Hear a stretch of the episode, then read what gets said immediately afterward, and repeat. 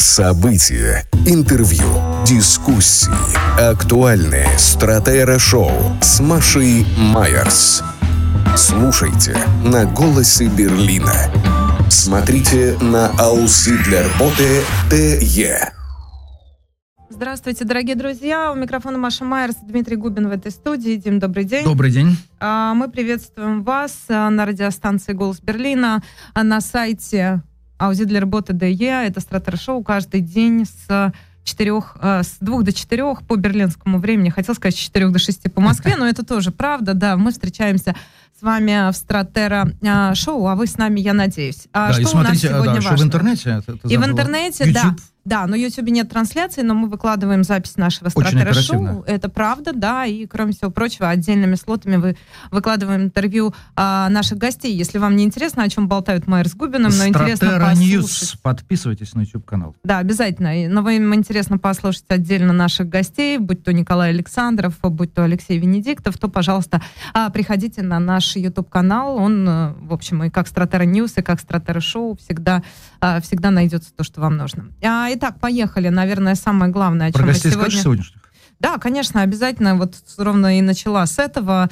А о чем мы сегодня будем говорить, это, конечно, лишение лицензии телеканала «Дождь», который до настоящего момента вещал а, в Латвии на латвийских частотах и был, получив лицензию, признан латвийским СМИ, но эта лицензия обнуляется с 8 декабря. То А есть до этого- всего пара. До этого «Дождь» был признан иноагентом уже Кремлем. Ну, он до этого был и признан, и изгнан, и ликвидирован, и все как бы и далее везде, да, это те, а, собственно, тот путь, через который прошли многие а, российские, а, я бы сказала, оппозиционные, да нет, не оппозиционные, нормальные российские СМИ, и вот судьба телеканала «Дождь» очень тяжелая судьба, тяжелый путь, по которому это, это СМИ в общем, идет, да, там работают наши коллеги, мы их поддерживаем в эту трудную минуту, и к нам а, после, через полчаса примерно, да, после половины третьего присоединится Екатерина Катрикадзе, а, директор информационной, директор информационной службы телеканала «Дождь». Собственно, вот а, я пригласил Катю, попросила ее к нам подключиться, чтобы м, позицию телеканала транслировать а, в эфире европейской радиостанции.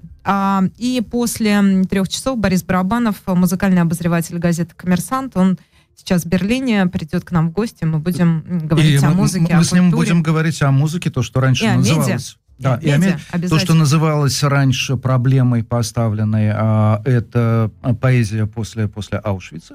Возможно ли существование? Да, конечно, интересно обсудить вопрос э, вообще, что такое эстрада после Бучи, Ирпеня, Мариуполя. Насколько можно существовать э, музыкантам, которые ничего не знают, там, кроме своей бас-гитары? Или это больше невозможно? Да, э, значит, э, Катерина Катрикадзе, Борис Барабанов, это наш сегодня, э, это наши гости сегодня. Начнем мы именно с телеканала «Дождь». Ты знаешь, э, Наталья Синдеева в своем телеграм-канале опубликовала обращение. Она, как начинает она с того, что я четыре дня молчала, это основательница телеканала «Дождь». А, И, э, собственно, оно, знаешь, оно очень эмоциональное, очень искреннее. Я хотела бы вам предложить послушать небольшой фрагмент. Э, Оно там всего, по-моему, около наверное, минут там 8. Ну, в общем, она довольно длинная для радиоэфира, да, но небольшой фрагмент. Вот мы предлагаем вашему вниманию. Мы всегда были честными внутри коллектива и с нашими зрителями. И, и нам как никогда важно сохранить эту открытость и честность и продолжить работать всей командой. Можно ли было не допустить такой ситуации? Ну, блин, наверное, можно, конечно. Но, но она случилась. И, знаете, мы никогда же не работали в условиях настоящей войны, когда каждое сказанное нами слово имеет значение. И да, мы живые люди, и, и мы вообще не застрахованы от ошибок. И делая ошибки, мы признаем их и, и умеем извиняться. И но мы будем точно делать все, что в наших силах, чтобы рассказать правду об этой войне. И прежде всего зрителям в России, которых власть с помощью репрессий, цензуры, пропаганды всеми силами максимально старается оградить от этой правды. Вы знаете, мы преодолели миллион трудностей, находясь в России. И на нас оказывалось серьезнейшее давление. Но мы никогда не предавали своих убеждений. Мы не предавали их там, находясь под огромным прессингом и военной цензурой. И мы тем более не предаем их здесь. И наша общая цель – остановить эту вооруженную агрессию – вот такое, простите, обращение Натальи Синдеевой, оно, я еще раз говорю, значительно длиннее. Я вот э, предложила вам а, послушать, мы предлагаем вам послушать только небольшой фрагмент. А, собственно, коллектив телеканала «Дождь» уже заявил о том, что они продолжат в ближайшее время, перейдут полностью на YouTube-вещание, а, будут а, при сохранении коллектива, да, при сохранении своих программ, а, будут вещать а, через интернет на YouTube, да, а в дальнейшем планируют а, получение лицензии в другой стране, да, и возвращение в а, в пакет телевизионных каналов, а, а не только YouTube, а не только то, как это выглядит на YouTube, то есть в виде там стримингов и видео фрагментов. Мои 5 евроцентов, да, в общую копилку. Вот в том, что сказала Синдеева, сказала она, повторяю, больше, и поэтому неплохо бы ее вообще саму еще послушать в полном объеме, но уже вне нашего эфира. А, меня больше всего а, не резануло, запомнилось. Вот так я обратил внимание на фразу, что в условиях войны мы отвечаем за каждое свое слово. У того, что произошло с дождем в Латвии, в Риге будет еще свой резонанс. Здесь есть много тем, о которых можно говорить, но здесь есть один очень важный момент. Впервые канал «Дождь», и не он один, оказался в ситуации, когда для происходящего нет слова, вне слова «война». Очень, э, скажем так, понятно существовать в условиях, когда белые воюют с красными. Потому что есть слово «белая армия» есть слово «красная армия». Красноармейцы и белогвардейцы. Все понятно, ты можешь использовать эти слова. Можно говорить, любой немец может сказать, это было во время нацистской Германии это означает, что он не отказывается от родства со страной, но отказывается от наследства национал-социализма. Любой итальянец может сказать, это было во время фашизма в Германии. Ну и так далее. Любой португалец может сказать, это было во времена Салазара. У тех, кто является русскими, находящимися по разную сторону баррикад, нет слов для объяснения размежевания своих позиций то, что предлагают, русня, что там еще предлагают, расизм, это эмоционально окрашенные слова, это оскорбление, следовательно, они не могут быть термином. И это гигантская проблема, и мы уже с Машей говорили, что обсуждая, например, проблему э, экипировки э, тех, кто мобилизован сейчас в России, каждый раз говорит, что это ужас, ужас, ужас, кошмар, мы невольно создаем ощущение, что мы требуем, чтобы они были хорошо экипированы, чтобы их отлично обучили, вообще, чтобы подготовили из них убийц. Но это абсолютно не так. Почему мы так говорим? Потому что нам не хватает слов. Их нет. И остается уповать, что какой-нибудь американский университет Лиги Плюща, он изобретет термин, типа вот как там любимый мой историк Ричард Пайпс изобрел для России вотчинное самодержавие, описывая существующие министры. Вот в чем первая проблема. А вторая, Маша, это то, что ты меня вчера не подловила, но процитировала Козырева, когда он задал вопрос. Можно ли сочувствовать мобилизованным? Можно ли вообще сочувствовать противоположному стану? И мой ответ был, как людям, да. Потому что, отказывая в праве на сочувствие, мы убиваем себе человечность. А, просто, Димочка, тут еще просто это как многослойный пирог, да, тут еще огромное количество вопросов возникает, помимо Конечно. самой сути та, той фразы и увольнения Алексея Крастылева, Крастылева после да. а, произнесения этого, вот этого спича, этой речи, этого фрагмента, да, потому что это же не одно слово. Он это была семантическая оговорка. Ты хотел сказать а. одно, прозвучало это по-другому. Такое ну, случается. А, да, но тем не менее, я не знаю, мне не очень нравится слово оговорка, но давай сейчас не об этом я даже. Я просто к тому, что сейчас сейчас это вышло в контекст, что а, телеканалу «Дождь» казалось, да, и были надежды на то, что увольнением сотрудников можно сохранить телеканал, а нет. И это, я при, это выглядит как признание чате, вины, да? Я во внутреннем чате, ты знаешь, я во внутреннем чате, там, не ты буду говорить... сайт а, «Дождя» и внутренний нет, чат Нет, я просто там вот в, определенной, в определенном нашем комьюнити задала вопрос, а какая связь между увольнением Крастылева и сохранением лицензии? Вот сейчас нынешние события свидетельствуют о том, что связи нет.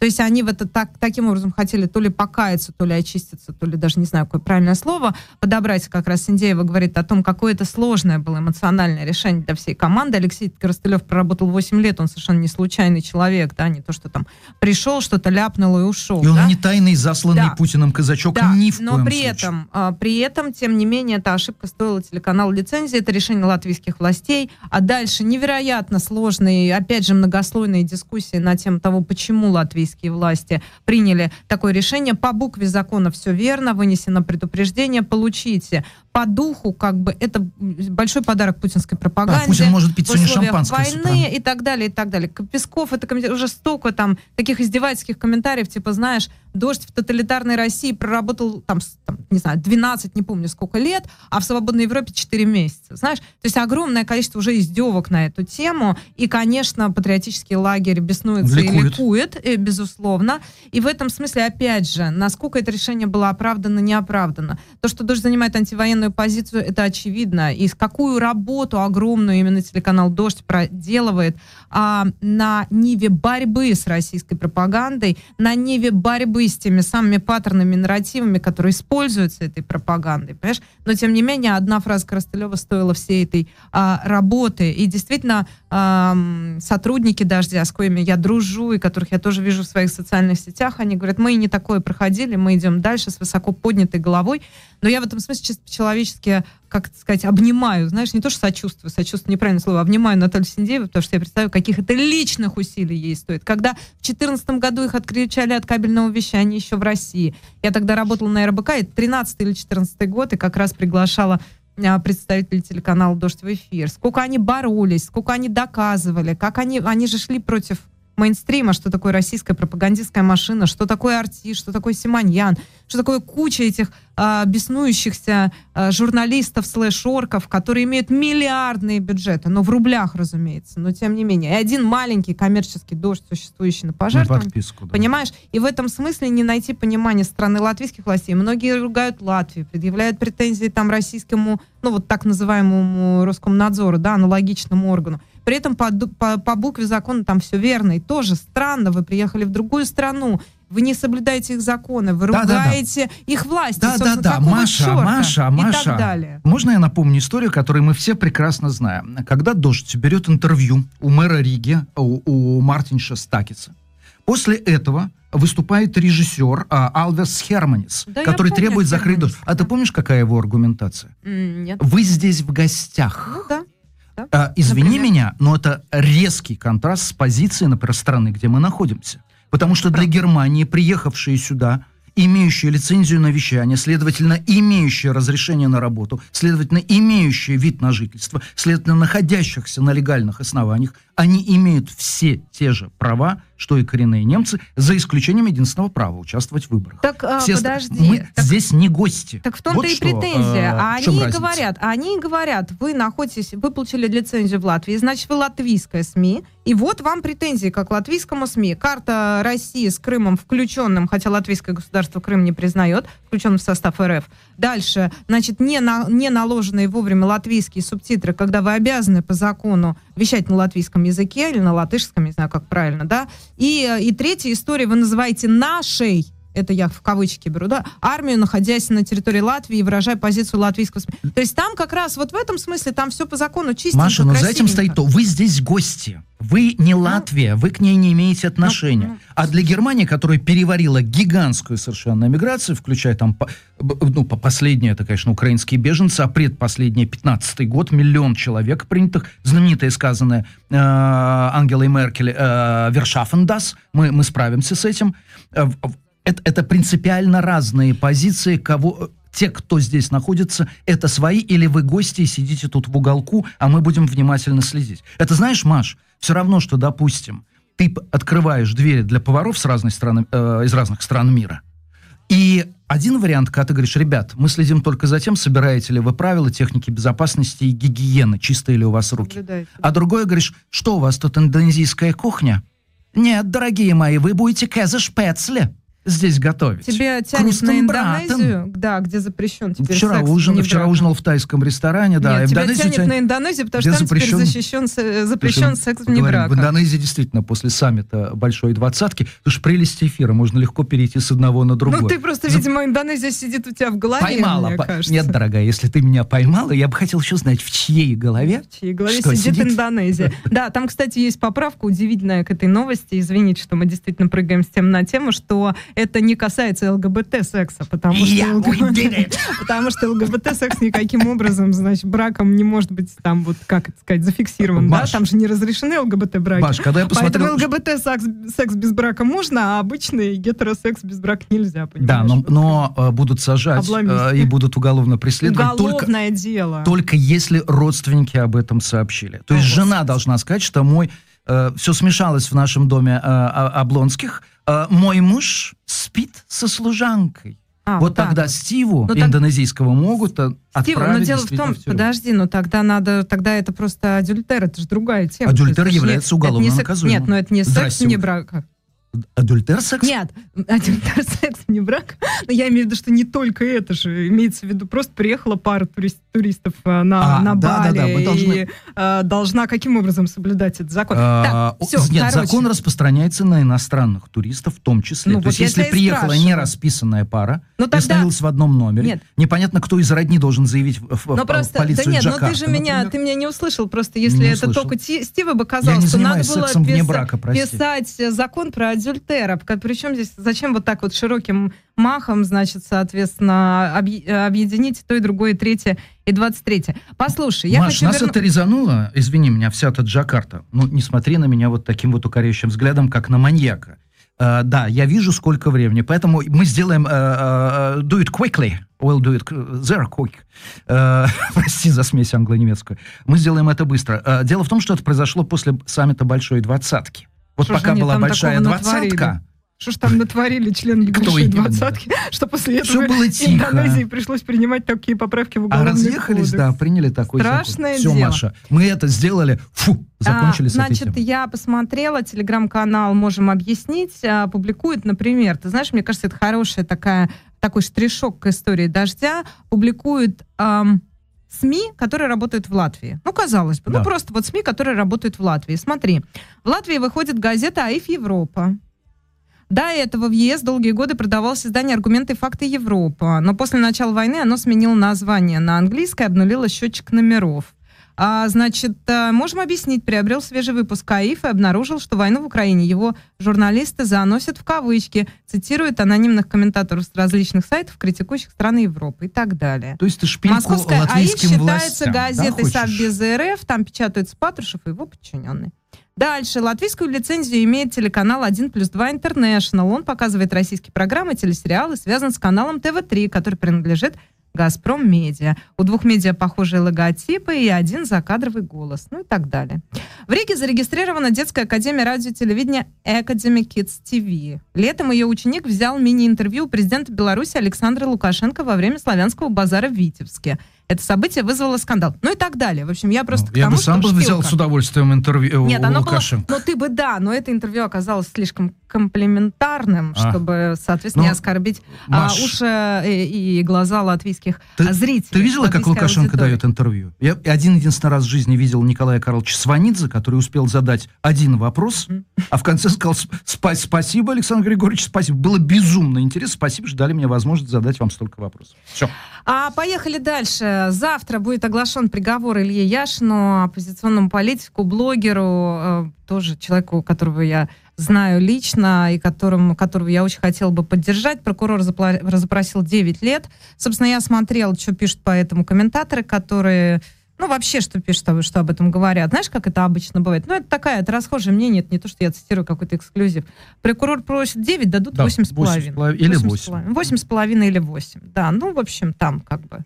Ну, может, 8 и 11 месяцев. Ну, то есть вот это вот как раз издевка российского правосудия, она ровно к этому и сводится. Илья Яшин э, произнес речь в суде.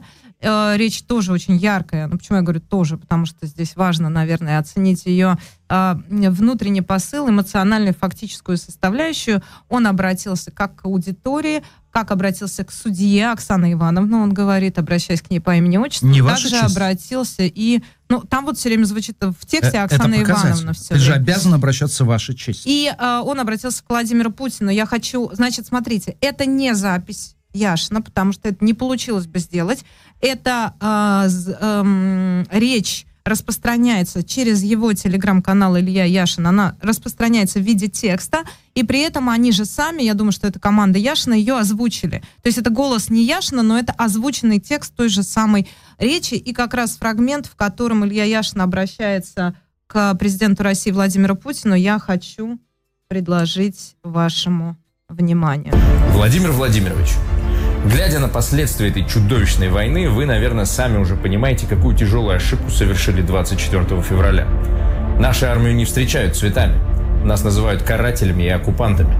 С вашим именем теперь прочно ассоциируются слова «смерть» и «разрушение». Вы принесли страшную беду украинскому народу, который, наверное, никогда нас не простит. Но ведь вы ведете войну не только с украинцами, но и со своими соотечественниками. Вы отправляете в пекло боев сотни россиян, многие из которых никогда уже не вернутся домой, превратившись в прах. Многие останутся калеками и сойдут с ума от увиденного и пережитого. Для вас это просто статистика потерь, цифры в столбиках. А для множества семей это невыносимая боль утраты мужей, отцов и сыновей. Вы лишаете россиян своего дома – Сотни тысяч наших сограждан покинули Россию, потому что не хотят убивать и быть убитыми. Люди бегут от вас, господин президент. Неужели вы этого не замечаете? Вы подрываете основу нашей экономической безопасности. Переводя промышленность на военные рельсы, вы поворачиваете нашу страну вспять. В приоритете снова танки и пушки, а наши реалии снова нищета и бесправие. Разве вы забыли, что такая политика уже приводила страну к развалу? Пусть мои слова прозвучат глазом вопиющего в пустыне – но я призываю вас, Владимир Владимирович, немедленно остановить это безумие. Необходимо признать политику в отношении Украины ошибочной, вывести войска с ее территории и перейти к дипломатическому урегулированию конфликта. Помните, что каждый новый день войны – это новые жертвы. Хватит. Ну вот, это фрагмент из речи Ильи Яшина. Я напомню, что завтра будет приговор. В 12 часов начнется его оглашение. Прокурор запросил 9 лет лишения а, свободы. Мы продолжаем. Ты знаешь, у меня много еще, на самом деле, историй, связанных с Россией. Очень много новостей. А, я, наверное, коротко только скажу о том, что Игорь Стрелков вернулся в Москву. Это небезызвестный персонаж, бывший министр обороны ДНР, тот человек, который приговорен осужден к пожизненному заключению. и приговорен к, подерж... к пожизненному заключению да, судом. международным уголовным э, судом.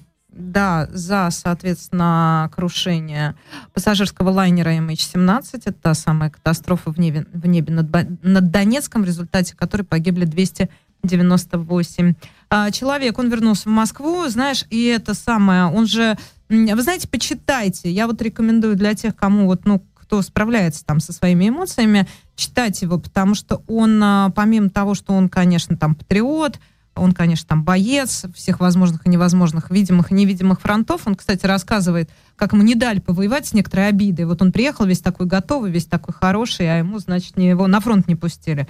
Вот. На что Кользев написал, жаль, что не пустили, может быть, там бы его как раз отловили и передали, и передали э, бы в руки международного э, правосудия. Так вот, он очень э, ярко, эмоционально описывает, почему именно, то есть то, что он увидел, как воюет нынешняя российская армия. О, вот это, знаешь, вот это праздник как раз для, наверное, для либерально-демократического лагеря и для всей антивоенной общественности по поводу того, в каких условиях, как солдаты демотивированы при отсутствии цели, тактики, стратегического планирования, вообще непонимания, кому нужна эта война, а он прям пишет об этом практически прямым текстом а, и как это отражается на том, а, что именно происходит. Вот, ну, он не, не, не на фронте, он где-то вот на, в каком-то военном лагере, где-то недалеко, он говорит, в зоне достижения огневого поражения. Соответственно, он где-то там а, не на передовой, но где-то недалеко. И, в общем, вот он описывает все те беды и, и, и, и, и э, проблемы, которые испытывают российские вооруженные силы. Ты знаешь, это вселяет в оптимизм, оптимизм некоторый во всех а, сторонников а, антивоенных а, собственно, антивоенной риторики. Потому что та армия, которую он описывает, она неизбежна. И это не мои слова. Это слова того самого Игоря Стрелкова, Гиркина. Эта армия неизбежно понесет поражение в этой войне. Ну, это, если, если это утверждают э, Коршуны, если это утверждают ястребы... Поэтому, извини, ну, пожалуйста, мне поэтому именно их интереснее читать. Ну и с дронами там история, есть подробности по поводу того, как вчера дроны летали, значит, на территории, как они поразили. Дроны. Да, и Энгельс э, в Саратовской области, и, собственно, Рязань, это были именно дроны. А новый прилетел в Курск, и там большой пожар под Курском, тоже это атака Уже дрона. события прошедшей ночи. И еще один дрон прилетел на территорию предприятия, забыл, как называется, прошу прощения, в Брянской области, он атаковал но он просто то ли не попал в эти цистерны с топливом, то ли они были пустые. В общем, короче говоря, там ничего страшного не произошло, люди не погибли, никакого пожара не было, но тем не менее, просто факт остается фактом. В течение двух суток четыре успешные атаки а, вдали от линии фронта. летательных Сильно аппаратов вдали от линии фронта. на, соответственно, на территорию России. Ну, Саратов, э, соответственно, и Рязань дальше, Курск и Брянск все-таки поближе, но, тем не менее, мы просто, что называется, фиксируем этот факт. Давай к новостям Германии. У нас не так много времени, несколько минут до того, как нам Катерина Катрикадзе... Ты знаешь, они тоже с националистом, вот с такой, вы здесь чужие, вы здесь свои будут связаны. Во-первых, стали подробности. Мы вчера ничего с тобой не обсуждали. Э, то, о чем говорят э, все в Германии, это нападение на двух школьниц, 13-летнюю и 14-летнюю, а, которые жили в, в это даже по, по русским представлениям это была большая деревня, да, село а, Иллер-Кирхберг, это земля Баден-Вюртемберг, там живет всего, всего 4,7 тысячи человек небольшое поселение. Они шли утром в школу, на них напал мужчина с ножом, он их ранил, и вот стало известно, что 14-летняя школьница, она скончалась, ее не смогли спасти. Мы вчера не обсуждали, потому что было, не, было, непонятно ни мотив, ни кто это напал, э, и не а так сегодня далее. понятно? Сегодня кое-что становится, по крайней мере, ясно. Мужчина, который нанес ножевые раны, он скрылся в помещении общежития для лиц, которые ждут предоставления азюль, да, убежища. М, как это А мило. он из Эритреи, так же, как еще М. двое других мужчин, которые задержаны полицией. Это, ему 27 лет. М. Непонятно, однако, ни мотив, непонятно, были они знакомы, эти школьницы, этот мужчина, или нет, и так далее, и так далее, и так далее. Но что начинается дальше, следом, когда еще ничего не понятно? Помнишь, я говорил, что есть важное немецкое слово э, инструме- инструментализирунг, инструментализация, в русском его нет, и это, это использование других людей как инструмент для своих целей, не спросив согласия. И мгновенно, конечно, разразилась альтернатива для Германии. Федеральный вице-президент э, Марианна Хардер Кюнель пишет в Твиттере, это государство недееспособно. То есть произошло преступление, отвратительное, мерзкое, гнусное, это понятно.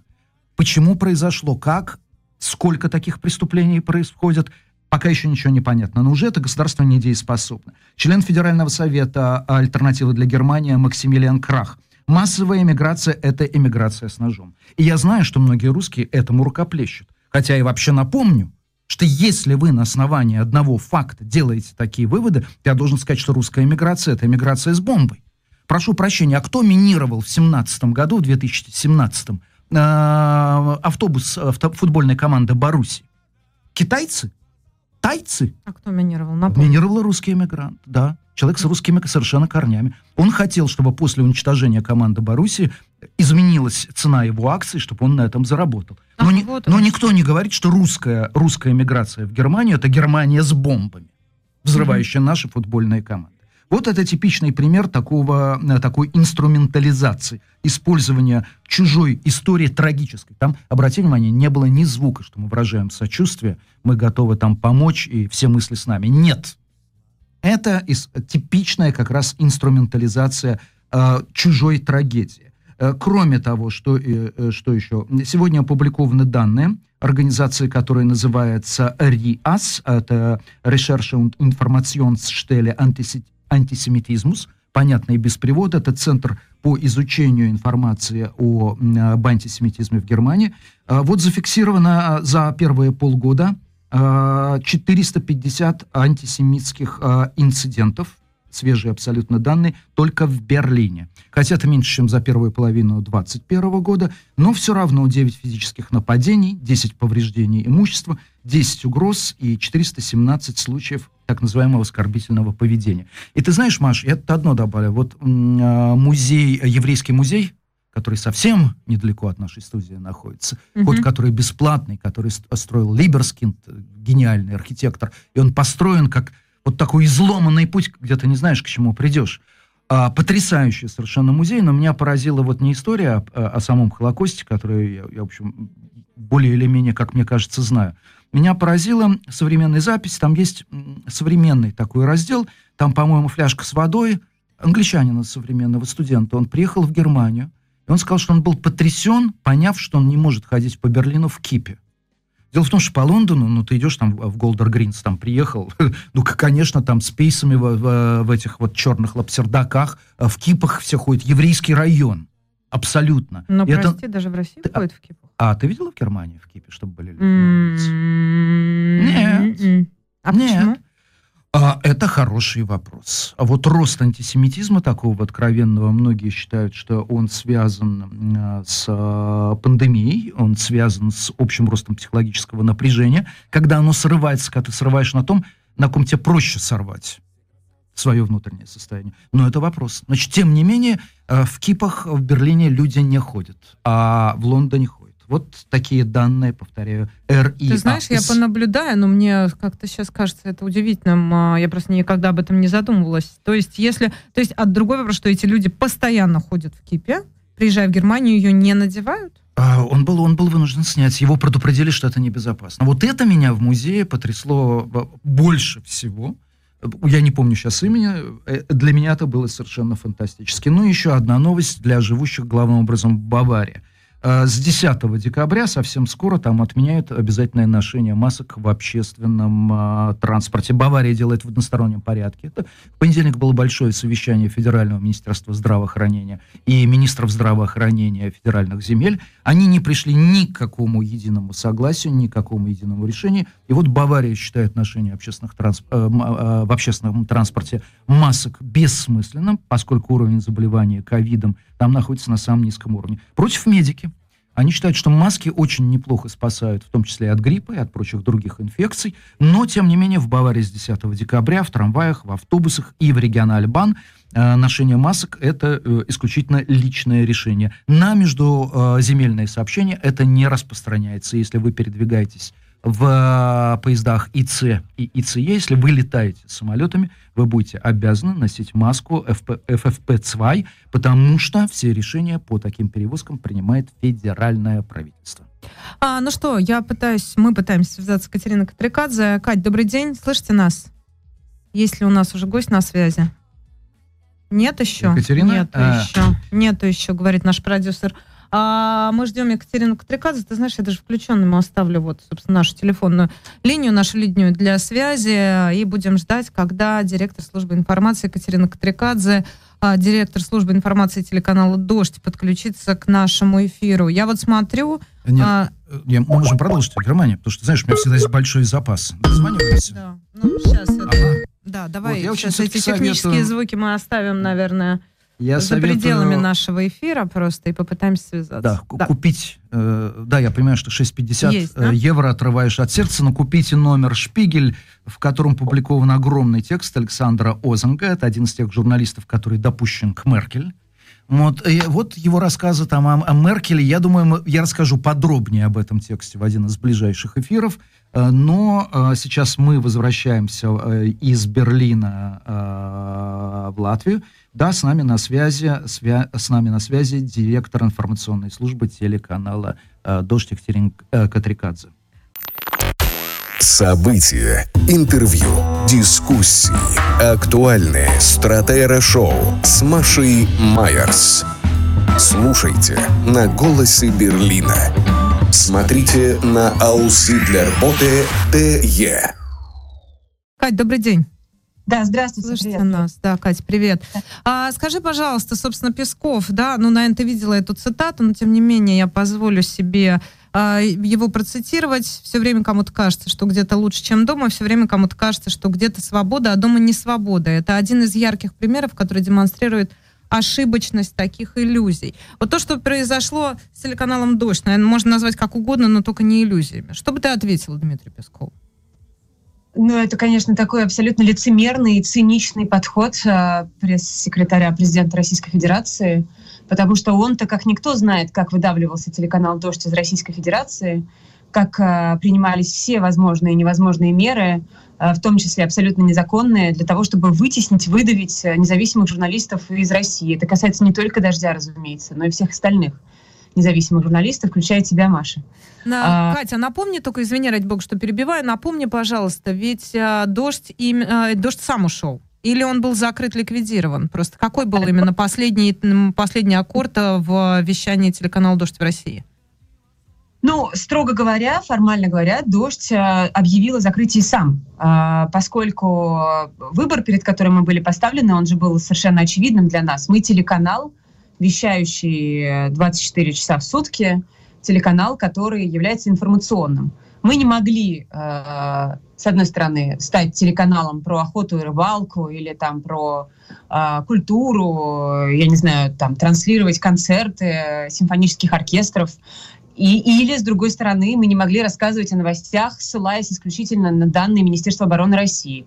И, э, или в каждом слове, в каждом предложении запикивать э, слово «война», «вторжение», мы не могли не цитировать э, украинских э, официальных лиц, президента Зеленского, не могли не включать в эфир представителей украинского общества, журналистов, э, которые могли бы и в итоге, естественно, рассказывали о том, что происходило на земле, что называется, в Украине, о подробностях вторжения России, о, о подробностях этого э, ужасного преступного нападения России на своего соседа. Поэтому выбор был сделан э, после того, как в России приняли это, собственно, этот закон, после того, как в России официально была введена военная цензура, и другого выхода у дождя не было просто это, ну, как бы, можно это называть самостоятельным решением дождя, а можно описывать это как а, реальность, предложенная российской властью независимым журналистам в России. Катя, почему именно Латвия? Слушай, ну ты понимаешь, во-первых, начнем с того, что нас позвали. А, нас позвали вполне открыто, официально, публично и, и неофициально тоже. Речь шла о том, что здесь, будет, э, здесь будут созданы э, удобные условия для быстрого развития, для быстрого открытия компании, для того, чтобы мы э, стремительно могли вернуться в эфир.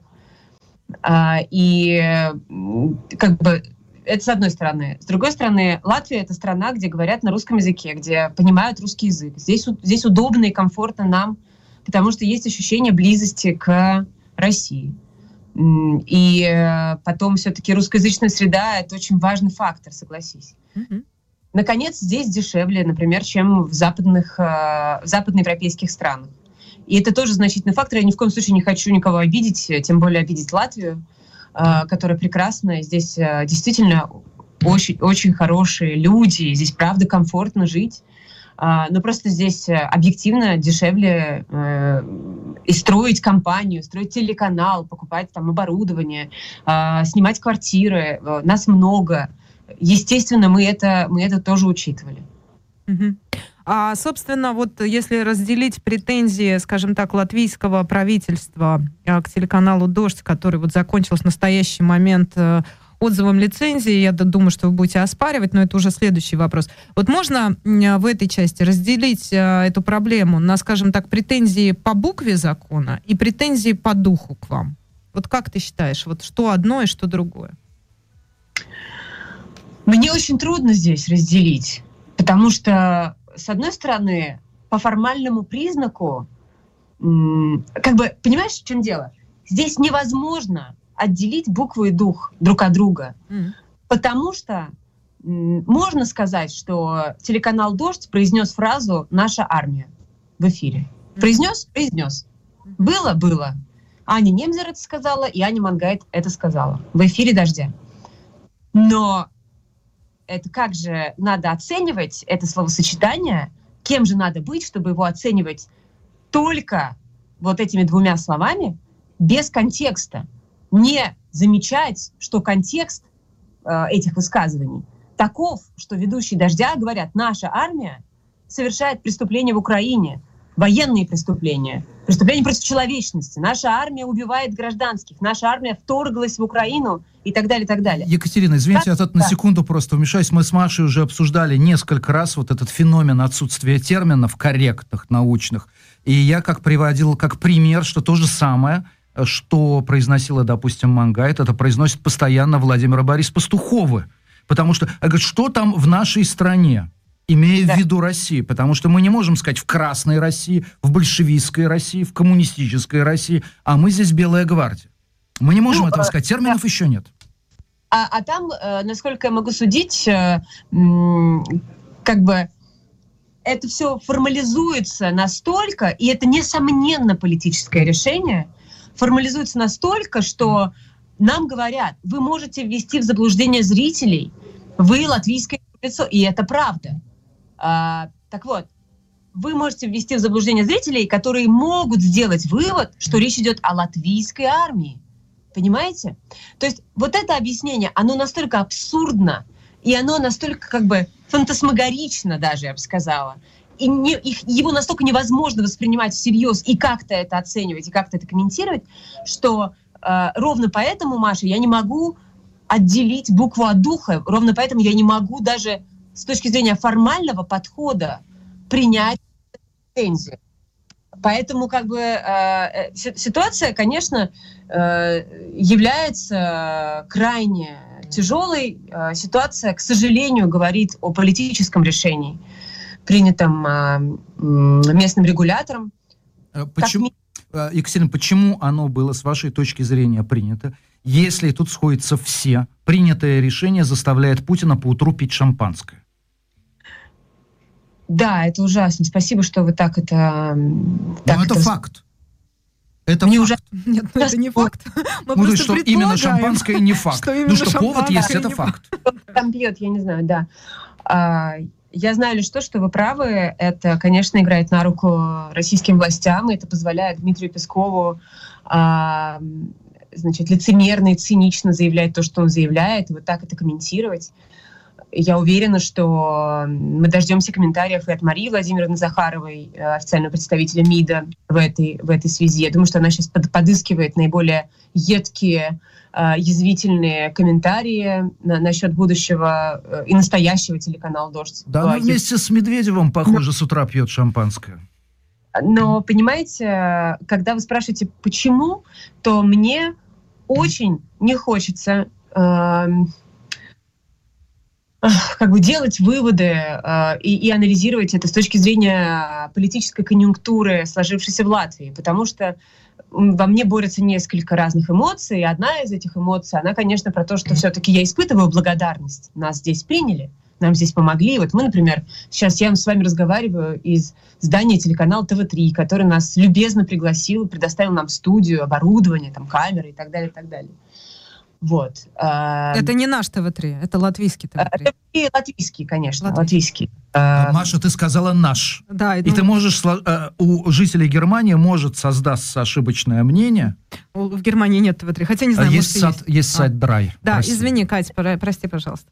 Нет, нет, все нормально. Я просто э, в, в таких, э, понимаете, искренних метаниях потому что э, нам, с одной стороны, нельзя забывать, потому что чувство неблагодарности — это то, что ты не можешь себе позволить тоже, как э, нормальный человек. Но, с другой стороны, происходящее очень э, напоминает политическое решений. Ну, Кать, объясни, пожалуйста, давай не будем в этой, вот я чувствую, да. как тебе сложно подбирать слова. Да. Объясни просто, пожалуйста, какие настроения вот в этом смысле а, сегодня наблюдаются в Латвии. Нам из Германии довольно трудно судить, честно говоря, потому что вот начиная там с а, какие-то вот какие-то начали ручейки какие-то намеки, да, появились. Вот закрыли границу, вот не пускают, значит, по даже с умеющимися визами на территорию страны. Не дают вот вида не, на жительство. Не улетел Азар, да, вот это же, он же в Ригу летел, насколько я помню. Да. Вот вроде да. бы стали говорить, что так много журналистов понаехало, и они тут меняют, значит, вот у нас уже информационное поле, и пошли какие-то антироссийские такие вот, ну, намеки. Вот как это изнутри ощущается? Что можно в Латвии выделить здесь с точки зрения Слушай, трендов? Э, очень тяжелая история не вам не рассказывайте, об этом знают, конечно же, и э, вашей аудитории. Э, Восточная Европа очень пострадала от России, и вся история взаимодействия Восточной Европы с Советским Союзом и Россией — это история боли, мучений, оккупации и так далее, и так далее.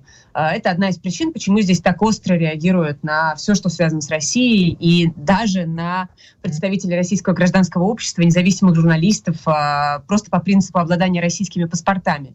Поэтому на самом деле во мне а, еще вот этот конфликт существует. Зачем же тогда было назвать? Я правда этого не понимаю. Я, то есть я, я не вижу логики. Если как бы при всем э, осознании нами вот этой боли, которую испытывают здесь и власти, и население. Хотя от населения мы вообще ничего плохого не видели, я хочу это подчеркнуть.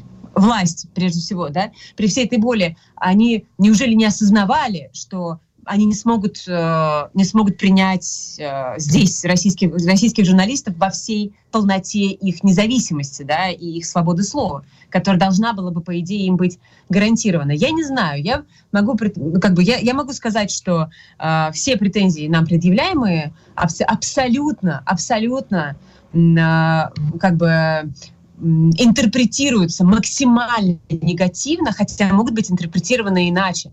Uh, условно говоря, задержка с субтитрами в сутки, которую нам они меняют как первое нарушение, uh, значит, карта Крыма, которая была неправильно выдана в эфир, это второе нарушение, и как раз словосочетание «наша армия» при том, что все они знают, прекрасно знают, что в этом материале, где карта Крыма была выдана неправильно, а, было еще миллион технических проблем, 10 секунд черного поля в эфире, перевернутый комментарий эксперта, потому что смонтировал новый человек. Мы вообще на коленке здесь собрались. Эти все аргументы не работают. И аргумент главный, что телеканал «Дождь» до войны а, и сразу после начала полномасштабного вторжения максимально четко а, формулируют свою антиво антивоенную позицию. У телеканала «Дождь» миллионы зрителей, их становится больше, и в частности основная аудитория телеканала «Дождь» остается в Российской Федерации.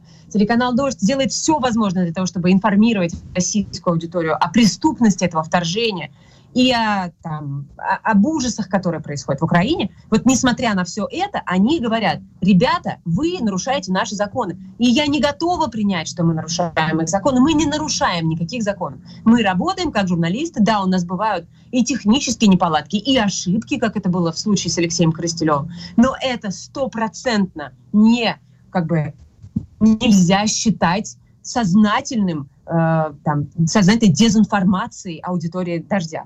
А, с учетом того, как дождь реагирует на эти ошибки, как он их исправляет, как он за, за них извиняется.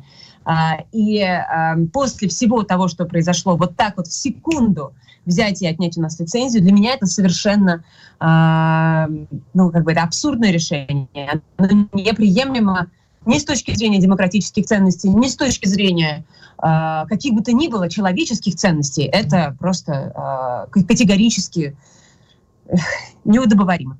А Катерина Катрикадзе в нашем эфире. Кать, что дальше? А, Вильнюс а или Берлин? Ну, подожди, ну, Дима, ну, ну не подсказывай, ну имей совесть. Катрикадзе и так, знает, как отвечать. Извини, а я не знаю, нет, я, э, уважаемые друзья, я не знаю, как вам ответить, потому что мы э, не ожидали, что такое решение будет вынесено столь стремительно, что 14-страничный текст будет выка... представлен нам э, по итогам 30-минутного заседания. И так быстро э, регулятор э, латвийский э, сориентируется и, и попытается изгнать нас из э, Латвии. Поэтому вот сейчас, на данном этапе, я готовлю свою программу, которая должна выйти в 9 вечера, как штык, и никуда я не денусь от того, чтобы выйти в эфир. А, а как дальше мы будем действовать, я просто не понимаю. Решение не принято, я не лукавлю. Это не, не то, чтобы я сейчас пыталась там а, скрыть информацию. Нет никакого решения, мы вообще ничего не понимаем пока просто. Ну, как минимум, э, то, что я уже слышала, ну, первый вопрос, это будете ли вы оспаривать, и есть ли у вас какие-то юридические э, здесь э, шансы на то, чтобы это решение оспорить? И второе, вы же уходите на YouTube, сохраняете программы. Вот, вот об этом расскажи, пожалуйста.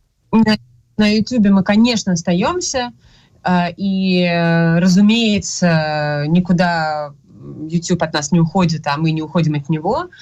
И я должна напомнить, что вся российская аудитория смотрит нас именно там. А, а это сколько? 14 миллионов человек ежемесячно, уникальных пользователей. Значит, э, вот. Э, что касается кабеля, то мы остаемся, насколько я понимаю, за пределами Латвии, пока мы остаемся в кабельных сетях.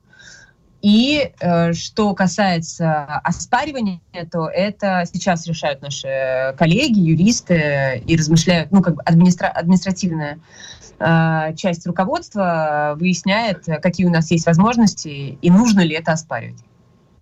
А, Кать, мы находимся, у нас пару минут остается, мы находимся все-таки э, в Берлине, да, в одной из э, европейских столиц, э, нас слушают, в общем, не только в Германии. А, скажи, пожалуйста, собственно, вот если бы у тебя была возможность обратиться именно к европейским чиновникам, да, к европейским бюрократам, как я называю, вот какой основной посыл, что бы ты сказала? Я бы сказала только то, что телеканал «Дождь» доказывает э, свою честность, свой профессионализм и свои принципы, свои ценности ежедневно в эфире. Я бы сказала, что телеканал «Дождь» множество раз сталкивался с несправедливостью в России. Сейчас мы столкнулись с несправедливостью и цензурой фактически. В Латвии мне очень страшно и неприятно это говорить. Мне бы хотелось, чтобы об этом знало как можно больше людей, потому что главное, что у нас есть, это наша репутация. Мы за эту репутацию бились, бьемся и будем биться до, последней, до последнего вздоха. Простите мне, пожалуйста, этот пафос. Но сейчас такая, такой момент э, в нашей жизни, в жизни моих коллег, э, потрясающих журналистов, которые, которые продолжат работу, несомненно. Мы хотим продолжать работу. И э, если, если можно политически э, просто как бы, понимать, да, кто мы и что мы собой представляем, то мне было бы это очень важно. Э, мы не планируем останавливаться. Еще раз повторю, мы будем, мы будем делать свою работу. Э, Екатерина, еще один вопрос. Когда началось бегство журналистов из России, вдруг неожиданно обнаружили, обнаружились новые места релокации, которых никто не думал. Там Бишкек, Тбилиси, а, Астана и так далее. А вы рассматриваете свою возможность вещания только из Европейского Союза или из других стран? 15 секунд. Не знаю, пока мы, э, мы не... Мы как бы рассматриваем варианты, но пока нам надо как бы спасать канал. Вот сейчас нам надо понять, что мы делаем, куда мы движемся, и как мы сможем вещать дальше. А в теории мы, разумеется, хотим развиваться еще, находить новые новые территории и так далее, так далее. Но на данном этапе мы, мы пока вот э, в, в э, состоянии кризисных решений. Спасибо большое. Это глава службы информации телеканала «Дождь» Екатерина Катрикадзе. Мы передаем, шлем лучи поддержки нашим коллегам. События, интервью, дискуссии, актуальные стратера-шоу с Машей Майерс. Слушайте на «Голосе Берлина». Смотрите на ausidlerbote.de. Мы продолжаем 15.09, почти 10 минут четвертого в Берлине. По берлинскому времени к нам присоединяется наш гость. А Губин и Майерс по-прежнему в роли ведущих. Да, да, наш гость знаменитый, конечно, в России. Человек знаменитый среди всех меломанов, а, музыкальный обозреватель коммерсанта. Человек, который работал с Земфирой. Человек, который вот Ночью можно разбудить, сказать, Борис, значит, срочно нужен чарт 100 э, самых главных исполнителей сегодня. Он нет, издевается. Нет, нет, нет проблем, сейчас напишу. Борис Барабанов сегодня да, у нас. Привет, да, вот именно вот сейчас, именно сейчас напишу. То есть это имеется в виду, что придумаю тут же и напишу. Слушай, на самом деле первый вопрос, он, он очень серьезный. Э, существует ли сегодня в музыке проблема, которая когда-то существовало в отношении, после Второй мировой войны, в отношении э, поэзии, когда стал вопрос о том, что писать стихи э, после Аушвица совершенно невозможно. Вот существует ли проблема эстрада после Ирпеня, эстрада после Бучи, эстрада после войны? Для людей, которые работают в популярном жанре э, в России, я думаю, такой проблемы не существует, судя по тому, что выходят э, песни, выходят даже целые альбомы, и за исключением тех людей, которым, собственно, все перечисленное не пришлось по душе, и которые просто замолчали и сменили место жительства и перестали работать э, в России. Для всех остальных этой проблемы не существует, они продолжают что-то делать. А, вопрос качества. Но в, в целом так. А что касается э, рок-музыкантов, то э, и музыкантов, скажем, я еще бы наверное, уточнил, альтернативных. То есть давайте сюда включать и рок, и рэп, потому что в этом э, всем они оказались на одной стороне, э, можно сказать, на одной стороне баррикад или по одну сторону линии фронта.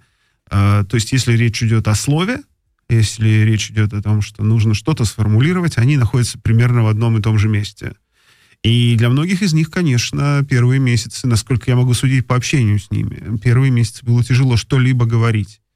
Ну и как, любому было тяжело не только говорить, но и слушать. Я понимаю, я помню, что я не мог слушать музыку, я не мог слушать даже ее. Не то, что кто-то не мог ее писать, я не мог ее даже слушать, потому что количество ин- информации и количество эмоций, которое поступало в тебя помимо воли, оно просто переполняло все, и еще там найти место для какой-либо даже инструментальной музыки, который, в которой есть хотя бы какое-то драматическое движение, э, ты уже не мог просто в себя это вместить. Но, как мы вновь убедились, человек ко всему привыкает, и оказалось, что и песни могут писаться, и музыка может писаться, и даже, в общем-то, неплохо. А писаться. А долго у тебя был вот этот период, что невозможно слушать музыку, и как ты из него выходил? Ну, месяца два-три.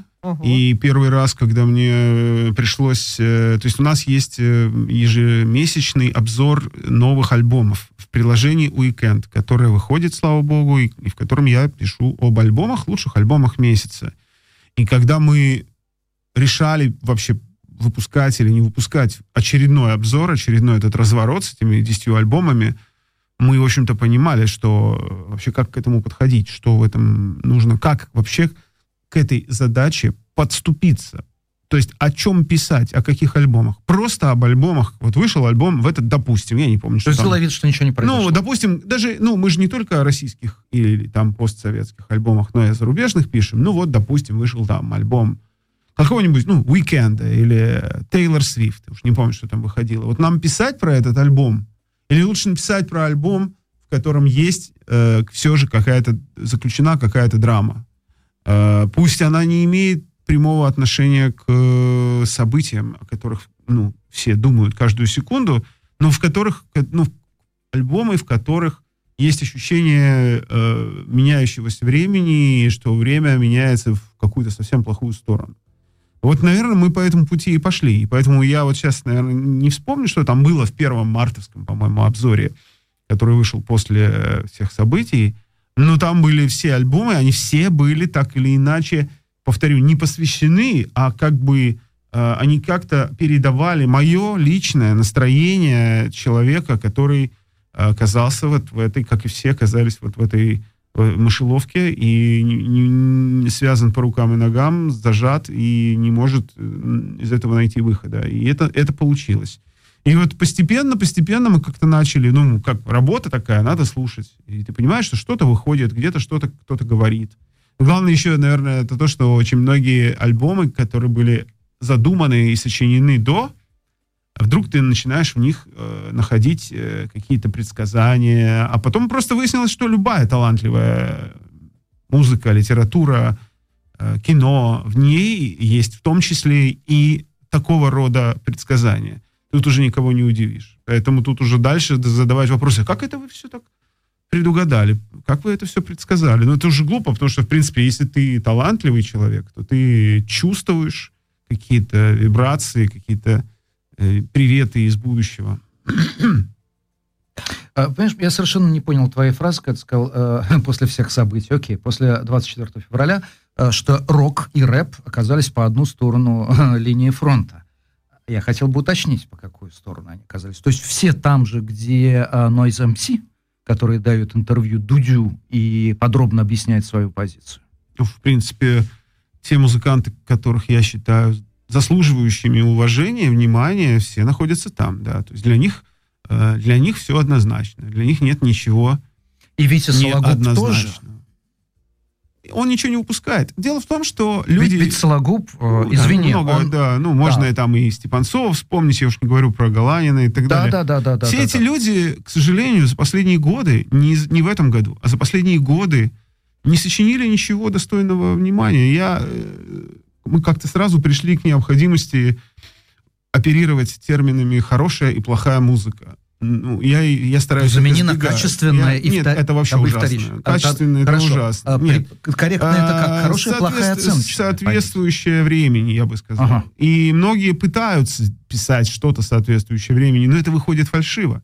Да, есть какие-то песни, уже успели быть, уже успели быть э, написанными какие-то песенки там про что-то, да, я уж не говорю про эту, э, ну, про уже сложившуюся сцену э, Z рокеров. Я, кстати, даже побывал на их выступлении, на их фестивальчике таком небольшом, который был 9 марта в э, байкерском клубе в Москве.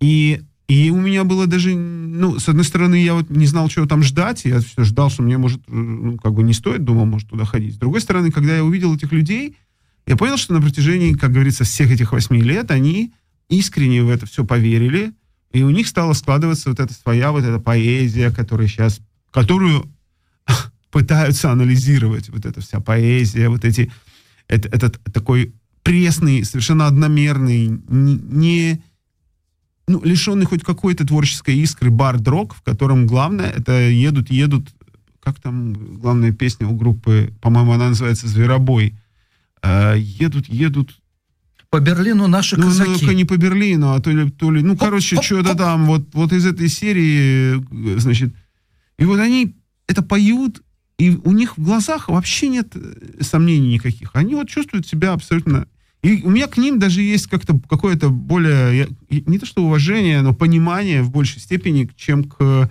немедленно, извините за термин из словаря э, пропаганды, чем к переобувшимся поп-артистам, которые немедленно стали во главе каких-то ассоциаций, движений за все хорошее, за патриотический, патриотическая эстрада и все такое. А, Боря, вот меня э, очень э, затронуло твое слово, а, твое определение, что такое хорошая музыка, да, так, та, которая соответствует времени. Вот сейчас меня Маш Майерс убьет, конечно, mm. но я позволю перенестись в 1938 год, когда э, Вирджил Томпсон написал свое знаменитое эссе, посвященное академической музыке, где он э, всех э, композиторов американских, их публику разделил на три группы. Первые традиционалисты, которые на своем поезде в СВ там ездят от от Бетховена к Моцарту, да, у них все уютно. А, есть а, элитисты, это, это авангард, они работают для себя. А есть популисты, это те люди, которые пытаются разговаривать и объяснять происходящее публике на языке современности, то есть на ее языке. К таковым он относил, там, допустим, Гершвина. Вот он был для своего времени популист. А, для меня такой популисткой была в свое время Земфира и я девочка э, с плеером, с веером вечером не ходи. Это, это молодые горожане, которые обрели свой музыкальный язык. Она как бы говорила за них. Скажи, а кто сегодня вот эти люди, которые могут говорить на языке времени с публикой, если брать российскую эстраду? Ну, давай слово эстрада, оно все-таки имеет... Да, я знаю. Российский музыкальный материал, да. Биологический. Смазал еще лучше. Э, я думаю, что на языке времени говорит Оксимирон, говорит Noise MC, говорит э, группа порнофильмы, Анакондас. Это все, назовем это альтернативной музыкой, потому что они все используют речитатив. Угу. У них у, у всех сильно э, поэтическое начало, но при этом они не в чистом виде рэперы. Ну, может, Оксимирон в большей степени рэпер. И я недавно, я все думаю о таком, был такой пост, который в кое-каких кругах обсуждался. Есть такой рэпер Рич, он, по-моему, из Питера. И вот он пишет, ну как же так, ну я же за, я же за родину. Я же езжу на, туда, на эти новые территории. Я же там привозил гуманитарную... Я пишу эти тексты. А вот выходит клип Оксимирона, и у него миллион просмотров на Ютубе. А я написал 10 гениальных песен, я не помню детали, не помню, ну, я не цитирую сейчас дословно. Uh-huh а меня никто, никто не слушает. Ну почему так? Ну, Ух, ну почему, сильно. да? Или там выходит клип, э, значит, есть такой Аким Апачев, кто-то, кажется, так его зовут, он из, родом из Мариуполя, и вот он, значит, это такой плотного телосложения человек, который пишет сейчас такую всю вот эту про Донбасскую, про, про, про новые территории, тексты жесткие, значит, все там, как, как мы э, всех порвали. Сейчас нельзя говорить слово «мы». Да. Сорян, «мы» — это «они». «Мы» — запрещенное слово. Значит, э, как вот все сейчас, наведем порядок. И вот у него выходит, ну, блин, ну, ты понимаешь, ты видишь этот клип, и ты понимаешь, это сделано неталантливо, на коленке. Ну, это сделано просто тупо. Это сделано хреново. Это плохой текст. С точки зрения поэзии, это плохой текст. Он хреновый. Этот человек не умеет писать стихи. И и вот эти люди в большинстве своем, или вот это вот, э, когда появляются, не знаю, видели вы, нет, был такой эпизод, когда на Первом канале начала выходить программа «Свои», где, значит, ты считаешь, мы с Машей смотрим Первый канал? Господь миловал. А слово Первый канал можно произносить сейчас? Можно, потому что есть Эрста в Германии. Здесь есть Первый канал. И э, там, э, значит, стихи, некий актер читал такие смешные пародийные, как сатирические стихи, типа, типа с упоминанием Зеленского, и это, значит, Мы этого было... у Тиграна Киасаяна Вот, наслушались. и вот это все. А ты слушаешь, это же плохо, чувак, почему ты не научился? Может быть, в этом ответ, почему это неправильно, все, что с вами происходит. Может быть, вот, может быть, если вы не можете про это написать хорошо, может быть, поэтому это плохо, по, ну, по Боря, определению. Боря, Прости, Но- мне кажется, ты хочешь ввести в, э, в соблазн малых сих, ну, по крайней мере, меня. Твоя мысль, по большому счету, сводится к очень старой идее, что злодейство и талант две вещи несовместны. А мы знаем прекрасно, что это не так, и что Бродский себе позволял ого-го какие стихи. Ну, ну, и ну, какие? Пушкин Ну, повторял. какие? Ну, да, на независимость России.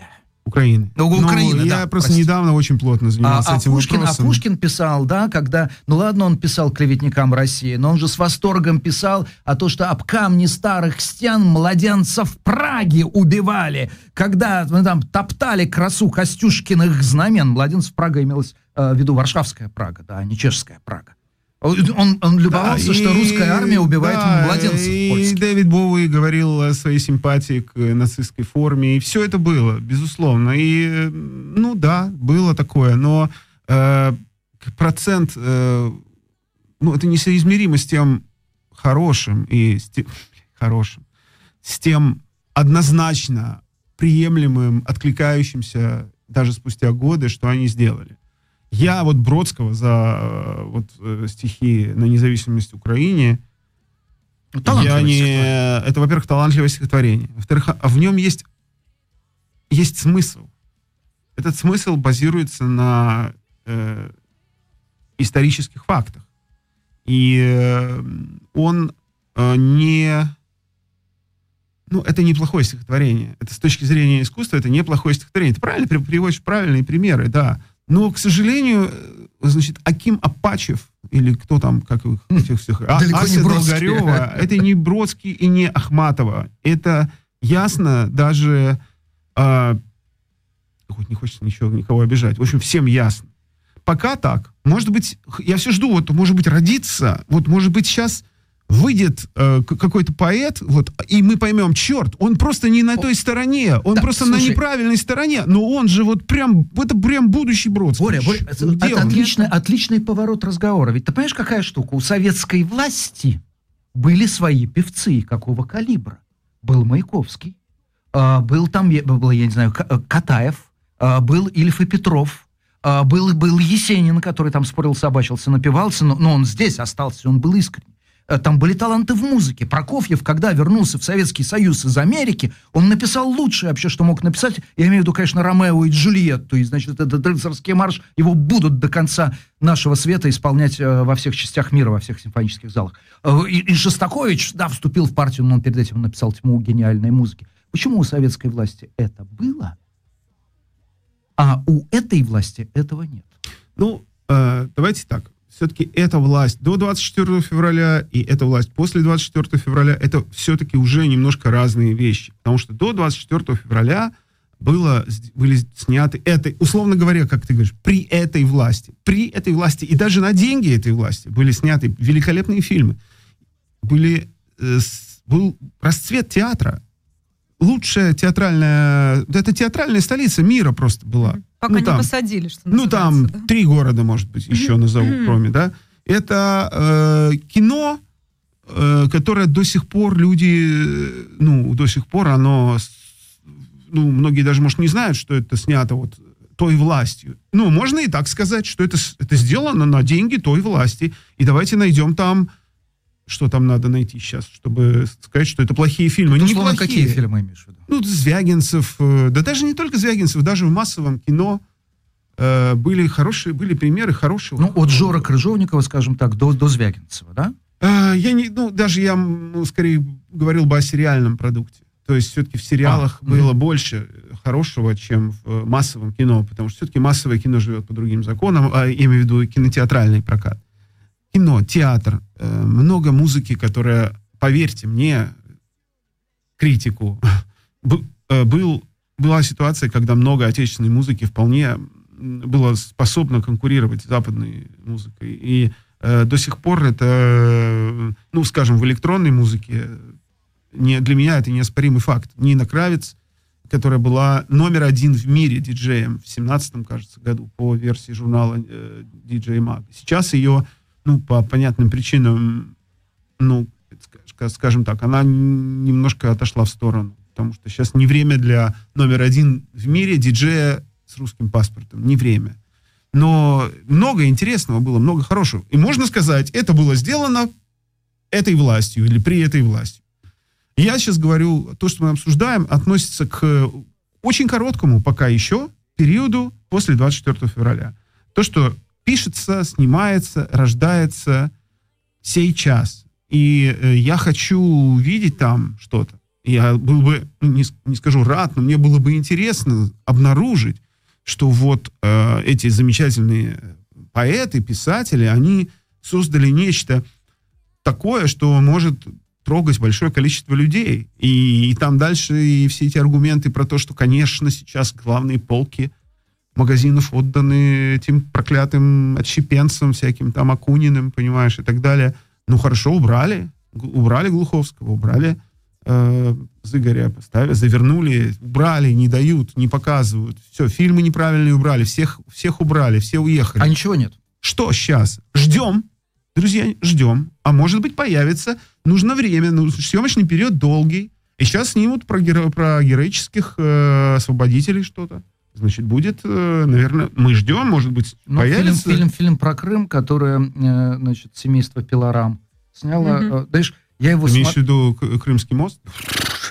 Я его смотрел, смотрел, я его смотрел без звука. Он был в спортзале на, на, на беговой дорожке. А, и поскольку у меня с Тиграном Кесаяном значит, были, были хорошие отношения когда-то, он меня приглашал в свою программу, Тигран тут говорит, что это твой фильм, я не могу поверить.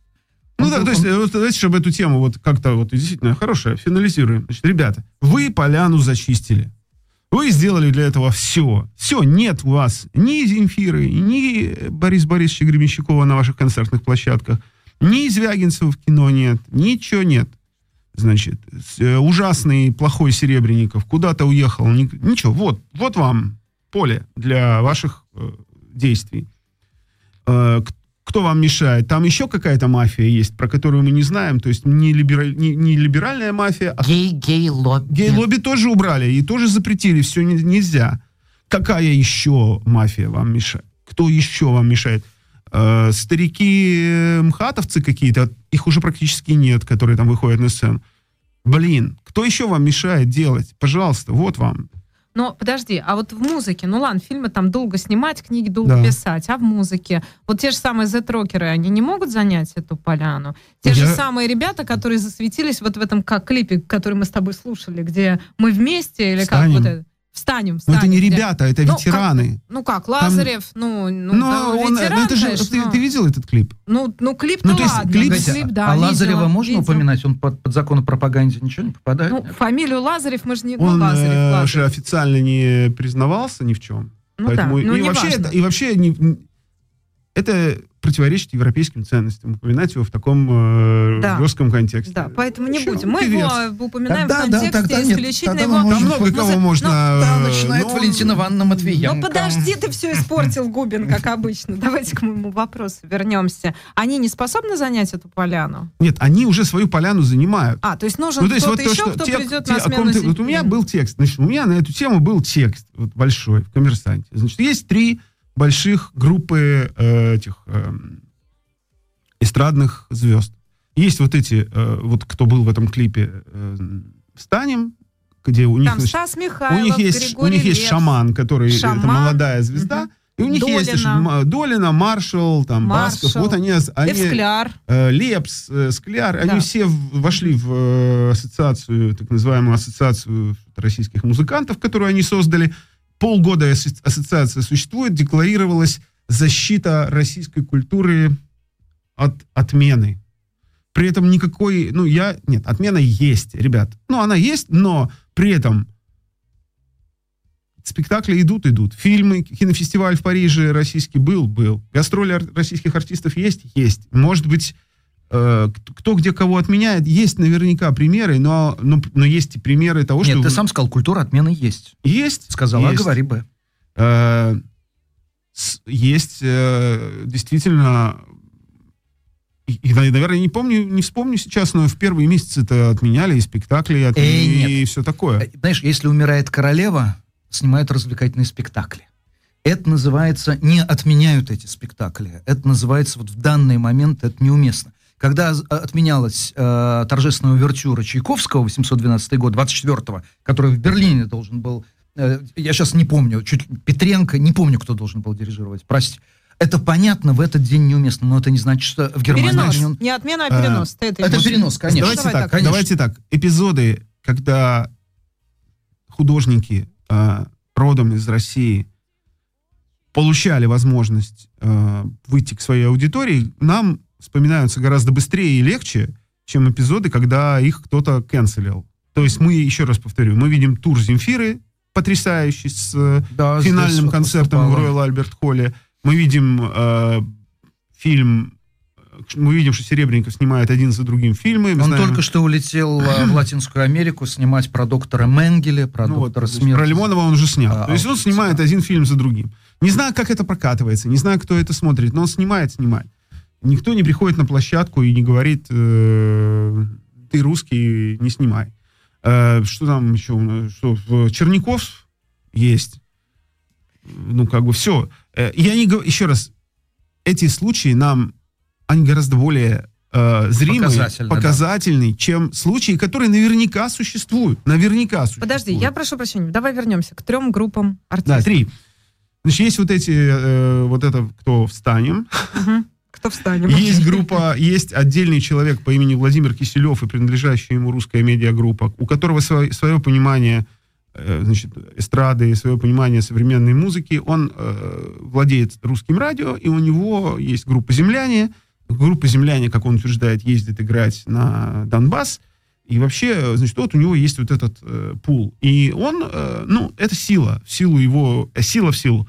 Это си- сила в- по- той причине, что он, э, у него сильные концы в Петербурге, он э, явно входил в окружение наших всех петербургских начальников, и у него долгая история, как петербуржец, наверное, знаешь это лучше меня.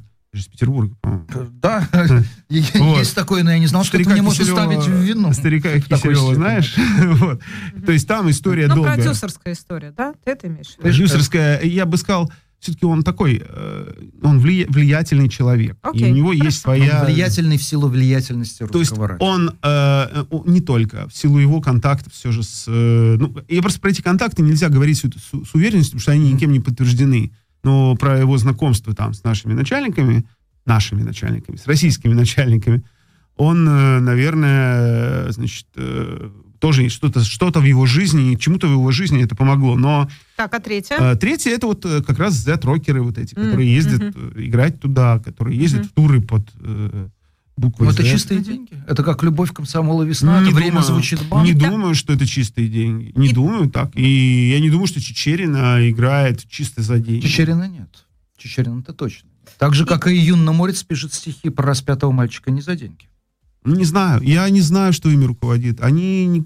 Я по- после, как только началась эта Z-история, я поп- попытался взять интервью Сергея Галанина через его директора. Он сказал, мы не хотим ничего комментировать. Мы делаем свое дело. Ну, как, какие-то были слова, ну, вполне какие-то без... Ну, они Нейтральные. Нейтральные, да. Эти люди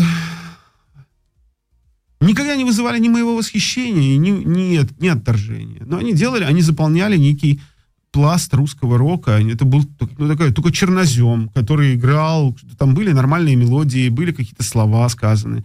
Когда ему говоришь, слушай, а что же вот, э, а что нам снится, что кончится война? Он говорит, ну да, конечно.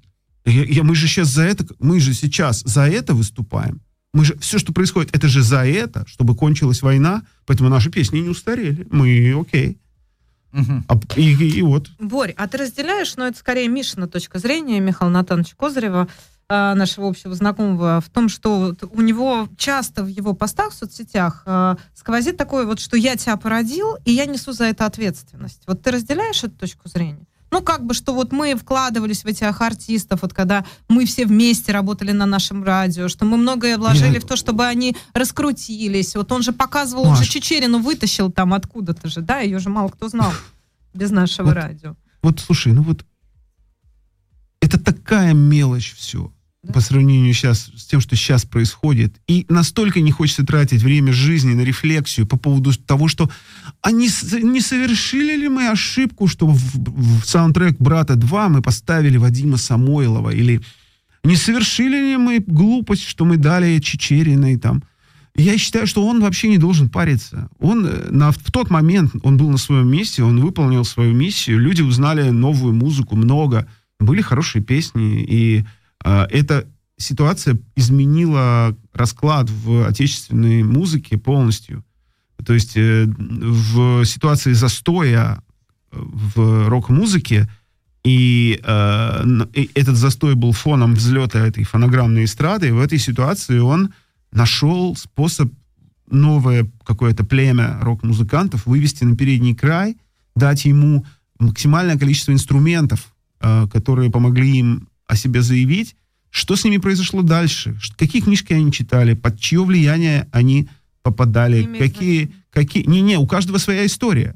Какие священники их исповедовали? Кто им что в уши вкладывал? Какие жены за их спиной там жужжали про то, что куда надо идти и что делать? Ну, они же... Это все очень разные люди.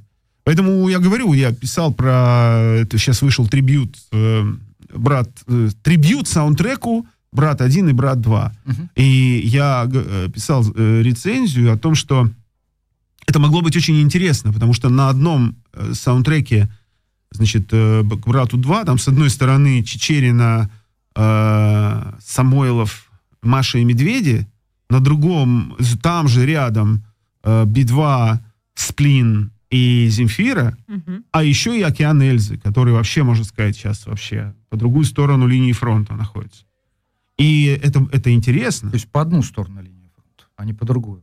Ну, нет, ну, я, Имеется в виду... имеется в виду, Географически. имеется в виду географически. Мгм. То есть, если люди все там были рядом, и, и вот если бы те, кто составлял этот трибют, о котором я писал, могли бы как-то это отразить, но я думаю, это невозможно, потому что, скорее всего, это делалось давно, и вообще они не думали о том, что вообще в этом всем должна быть хоть какая-то какой-то смысл, кроме того, что эти песни должны перепеть модные, сегодняшние модные артисты. Вот. э, ну, поэтому упрекать Мишу в том, что он... Ну, это Не глупость. упрекать. Это, это лузеры так пишут. Я хочу обратиться к некоторым из них. Это лузеры Так пишут. это он, сам, которые- это он сам себя Ну, упрекает. ну, и он, и он, он занимает, он занимает почему-то вот эту слабую позицию, отвечая на эти упреки э, и, и рефлексируя на эту тему. Но он после, после этого он сделал много интересного. Он остается авторитетным человеком в музыке, и люди к нему, к его мнению прислушиваются, а он на что-то влияет. И я сейчас хочу сказать, что я ему жутко сочувствую в ситуации с дождем. О, да. Вот. э, И э, то, что он, э, ну, там, как-то в этом, внутри этого коллектива переживает такие серьезные истории.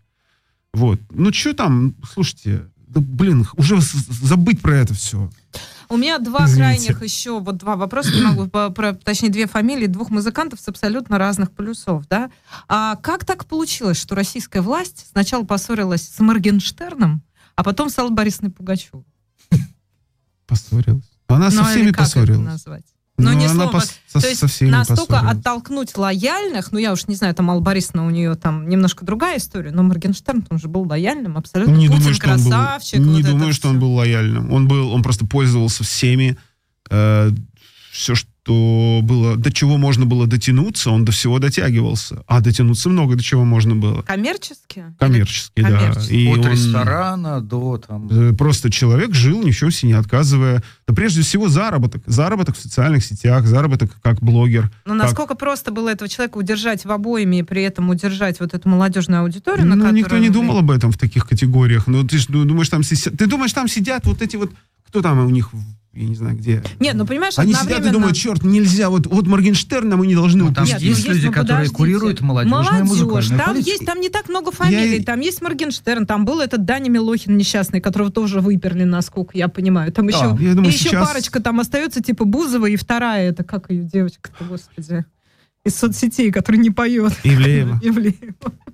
Извините, мой, мой старческий маразм. Девочка, поющая Взять и просто-напросто и со всеми поссориться, а потом сказать, ребята, ну нам надо же работать с молодежью. Да никто. Давайте восстанавливать юнармию, давайте повяжем красный, давайте заставим детей поднимать флаг в школах Я, каждую слушай, неделю. я, проход- я внимательно следил за всей историей отмены всех. И, я, и в этом, в том, как это делалось, было видно, что никакого плана, никакой иде, какой-то выстроенной идеологической платформы, никакого понимания, кто с нами, кто против нас, там не было. Никто не думал, это же, ну, в принципе, как и в целом, никто не знал, что такое случится, и нужно к этому быть готовым по всем э, показателям, во всем нужно быть к этому готовым.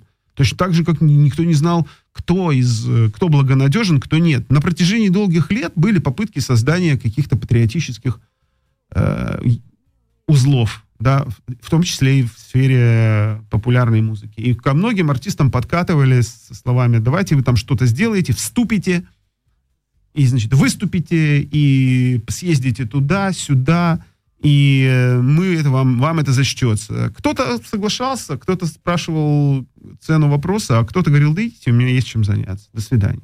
И, и ничего, и находились другие, а эти не находились. Эм, не думали они об этом. Ну, они могли об этом не думать, потому что никто не ожидал, что будет война. И к этому то точно никто не был готов, включая... И никто не думал, что в этой ситуации потребуется лояльность э, Моргенштерна. И сейчас никто об этом не думает. Но сейчас думают, ну, наверное, я думаю, так выглядит это, что, наверное, хреново. Ну вот, смотрите, у, у Моргенштерна там, ну, я не знаю, сколько миллионов подписчиков в его соцсетях. У Дани Милохина, не знаю, сколько миллионов подписчиков. Ну, десятки, пусть это будут 15, не, 15 Ну, вот там. или 17 миллионов. У Аллы Борисовны Пугачевой, не знаю сколько, 3 миллиона подписчиков в Инстаграме, и она, я считаю, выступила очень круто. Вот с этим своим единственным Да-да-да. постом она выступила очень круто. Вот давайте все это суммируем и получим там 10 миллионов, 15 миллионов подписчиков. Вот они все типа выступили, или они обозначили свою позицию. Это на что-то повлияло. А это вопрос к тебе, это на это кого-то, это, это кто-то, это кто-то из, э, это кто-то решил не идти на, не, кто-то решил не идти в военкомат по а, повестке. А ты, а ты провел стат, а, а- а опрос социологический? Не знаю. Я не знаю. Как мы я можем судить, надеюсь, я повлияло могу, реш- я могу только надеяться. Пугачевой или Я могу только надеяться, что, может быть, а, единицы, может быть, единицы, прочитав это, у них что-то шевельнулось там, и они подумали, черт, а может действительно... Но у нас нет такой статистики. Боря, прости меня, один знатный немец, ну, по крайней мере, 25 лет в Баварии э, э, проведший, написал по этому поводу очень точно. Нам не дано предугадать, как наше слово отзовется. И нам сочувствие дается, когда нам дается благодать. Да. Федор Иванович Тютчев, который Ну, больше всего на да, свете любил но- Германию. да, Даже но, у жены слушайте, у него были но мы давайте придем к тому, что давайте просто договоримся, что глобальное искусство, в том числе и популярная музыка, ни на что повлиять не может. Да, она может повлиять на одного какого-то человека, который сегодня прочитал пост Пугачевой, завтра узнал, что э, Моргенштерн значит, уехал, а э, там и послушал песню э, и послушал песню Земфиры "Мясо". И, может быть, у него это все сошлось в голове, и он что-то сделал вывод, что не, наверное, я поеду в Грузию лучше, а не на призывной участок. Ну, вот таких людей, э, которые вот именно так э, принимают решения, я думаю, их очень мало. На самом деле люди принимают решения гораздо более простым способом. Они понимают, к чему все идет, и они либо хотят и согласны, либо хотят, либо согласны, либо не хотят и не согласны, и выбирают другую, другую дорогу. И делают это не потому, что им Земфира спела, а потому что у них просто так, ну, так устроены мозги, и так они считают. Э, прости меня, есть понятие эмоционального фона. Оно не влияет Да. на принятие решений, но Да, оно создает да, некий эмоциональный Да, да, фон. может быть, может быть, для кого-то этот эмоциональный фон сработал. Но главным было все-таки не вот не это. А, хотя, ну, я не знаю, я за, за всех-то я не, не могу расписаться. Наверное, такие тоже были. Ну, это, это более такая общая тема. Даже действительно думаю, что, может, не стоит на это тратить время, но эта тема же про, про, про властителей душ. Это тема Насколько они эмоциональная. властители? Ну как, да? ну люди все-таки есть какие-то триггеры. Я думаю, да, что все они, все они, кто, кто остался этими самыми властителями и формулирует, умеет формулировать мысли, они прежде всего делают это просто а, выстраивая отношения со своей собственной совестью, со, со наверное. самим собой, как бы доказывая, показывая себе, что он не, э, ну, не червяк. Борь, а скажи, пожалуйста, а вот сомневающимся сегодня еще можно быть, как тебе кажется, если ты, Да, допустим, конечно. узнаваемый музыкант или певец или артист, и можно ли промолчать? Ну, сом- сомневающимся вообще нужно быть всем. И я до сих пор стараюсь, э, ну, стараюсь сомневаться, во всяком случае. А, промолчать. э, Вопрос, как ты молчишь? Вот у, у дельфина, например, такой репертуар, что ну, ему не, не нужно ничего говорить между песнями на концерте, чтобы э, была ясна его позиция. У него такие песни, что там, ну, сомнений никаких нет. Они вот такие. Но если почитать тексты, это просто деталь, это прям репортаж из э, февраля 2022 года. А написано все там в каком-то 14 году, 18 году. Так что, ну что такое молчать? Это вообще, мне кажется, извините меня, какая-то глупость, что мы как-то задаем себе вопрос, а должен ли я написать в соцсетях, что я думаю по тому или иному поводу. Или, может, я могу как-то, в общем-то, обойтись без этого. Не, ну смотри, книжки же уже в бумажку заворачивают по закону об иноагентах. Да. Это, а, значит, соответственно, отлучают от эфиров, отменяют концерты, выкидывают с плейлистов и так далее, и так далее. То есть об этом же речь. Насколько музыкант сегодня, который, например, не готов высказывать свою позицию или не готов уехать, насколько он может сегодня творчески существовать в России? Или мы вот вступаем в те самые темные советские времена, когда либо Ай, ну, так, советские, либо никак? Советские времена отдыхают. Нет, есть э, несколько музыкантов в России, которые остаются в России, насколько я знаю. И у них есть песни, которые они, они сомневаются, выпускать их или нет. Настолько они жесткие. Настолько там все называют своими именами. И вопрос, и я их понимаю, во-первых, страшно. А во-вторых, эм, эти песни могут принести, нанести, э, принести вред или даже боль каким-то людям, э, которые слишком эмоционально их воспримут. Наверное, в этом и есть цель музыканта, но я, я понимаю, что, ну, короче, эти, я не могу говорить, называть имена, но это такие песни, которые ну, могут произвести эффект серьезный. А если бы автором был ты, какое бы решение ты принял лично для себя? Это бы зависело от моего, от с- ситуации моей семьи, от моих финансовых возможностей, от возможности оставаться или быстро уехать и так далее. Ну вот если вы вспомните песню, песню «Мясо», которую Земфира выпустила в апреле, кажется, или в мае, а, ну, то есть я не хочу, я думаю, что неправильно было бы ей предъявлять претензию, что она ее выпустила, уже находясь условно в безопасности. Во-первых, никто не находится в безопасности, и по причине как бы досягаемости и по- и подлетного времени там, какого-то оружия, и по причине того, что ты все равно эмоционально ты находишься внутри. Ты, может быть, физически в Париже, а эмоционально ты внутри. И то, что она эту песню выпустила, даже находясь условно в безопасности, все равно делает ей честь. Вот. Но вот такого рода песни, э, ну, какой, как, как, что ты можешь себе позволить? Насколько ты готов к этому? Кто, а, кто-то, а кто-то задает себе вопрос, идти на протесты или нет. Точно так же и выпускать песню или нет. Идти на митинг или нет. А, Есть еще один вопрос. Э, С кем идти в смысле общей площадки? Мне при- пришлось выслушать за последнее время взаимоисключающие точки зрения в рамках Евросоюза. Одна точка зрения ее разделяет там, Министерство культуры, допустим, э, Бундесминистерство культуры, э, министр Фрау Рот, министр культуры, федеральный министр культуры Германии, о том, что э, русские, которые против Путина и украинцы, должны быть вместе. Мы это всячески поощряем. Это такая официальная совершенно позиция. Кирилл Серебренников ставит спектакль, вот он только что поставил «Вия» антивоенного в Гамбурге. И, и это тоже вообще спектакль, где говорят там на английском, на немецком, на украинском, а по-русски только мат. Но есть и другая позиция, потому что у Серебренникова пытались сорвать премьеру, и мне очень многие люди писали, неужели вы не понимаете, что вам всем с русскими паспортами просто, неужели вы не понимаете, что нужно помолчать? Вам вообще нужно сейчас заткнуться. И не то, что вместе не выступать, но просто заткнуться. Вот из уважения к жертвам. Это взаимоисключающая позиция. А Я бы пригласил тебя поучаствовать в качестве рефери при разрешении этого спора. Э, несмотря на то, то, что существует такая точка зрения, тем не менее есть примеры, когда удается договориться.